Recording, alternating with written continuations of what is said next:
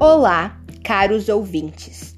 Hoje falaremos sobre algumas curiosidades e importância dos fungos e das algas. Você sabia que o fungo é o maior ser vivo do planeta Terra? Pois é, surpreendente, né? Os fungos formam um grupo muito diversificado e acredita-se que existam cerca de 1,5 milhão de espécies presentes em diferentes tipos de ambiente.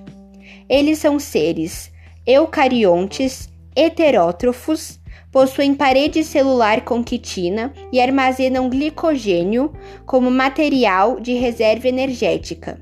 Eles podem ser pluricelulares, como os cogumelos, ou unicelulares, como as leveduras.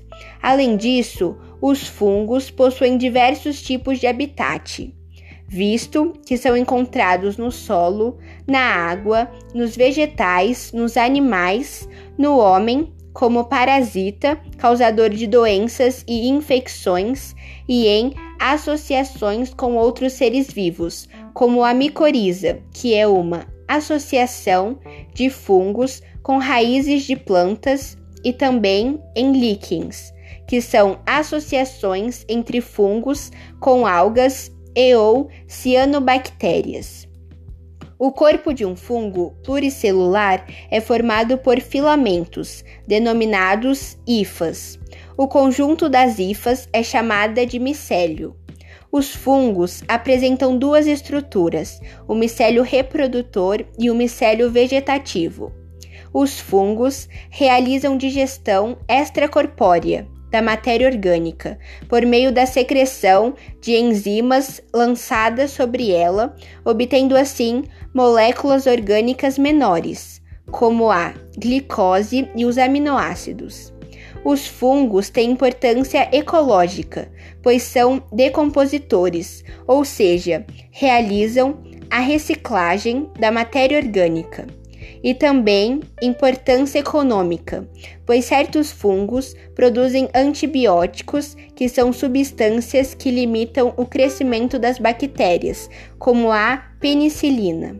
Também existem alguns cogumelos comestíveis que fazem parte da maturação de queijos do tipo gorgonzola. Na indústria alimentícia, a fermentação realizada pelas leveduras participa da produção de álcool etílico e de pães. Uma curiosidade sobre os fungos é que no grupo dos fungos estão os maiores seres vivos já encontrados. A espécie Armillaria solidipes chegou a alcançar 900 hectares, ou seja, 9 quilômetros quadrados em seus quase 2.500 anos de vida. Agora falaremos um pouco sobre as algas. As algas são seres eucariontes autótrofos com parede celular formada por celulose, sem tecidos verdadeiros, possuem reserva de glicose, são unicelulares ou pluricelulares e pertencentes ao reino protista. Elas estão presentes principalmente nos ambientes aquáticos, mas também vivem sobre troncos, rochas, neve, solos úmidos e em associações com outros seres vivos, como os protozoários, esponjas, fungos e pólipos de corais. As algas realizam fotossíntese em seus cloroplastos e, por essa razão, produzem oxigênio e são a base das cadeias alimentares aquáticas. As algas, levadas pelas correntes aquáticas, juntamente com as cianobactérias, constituem o fitoplâncton. Já as algas pluricelulares bentônicas vivem fixas em substratos com as rochas e pertencem aos fitobentos. As algas pluricelulares possuem corpo do tipo talo, sem órgãos. As algas têm grande participação no ciclo do carbono, pois sua atividade fotossintética absorve gás carbônico do ambiente usado na síntese de moléculas orgânicas. A análise química dos tecidos das algas é muito útil para o acompanhamento das condições ambientais, porque elas podem acumular determinados poluentes, como é o caso do mercúrio. Esse fenômeno é chamado de bioacumulação.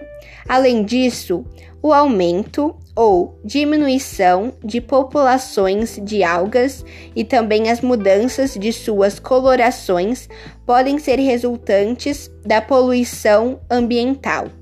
Por essa razão, as algas são bioindicadores úteis para o monitoramento dos ambientes. Uma curiosidade sobre as algas é que estima-se que cerca de metade de toda a produção de gás carbônico gerado pela queima de combustíveis fósseis seja absorvida pelas algas. Outra curiosidade é que o verdadeiro pulmão do mundo são as algas marinhas, pois produzem mais oxigênio para a fotossíntese do que precisam na respiração, e o excesso é liberado no ambiente.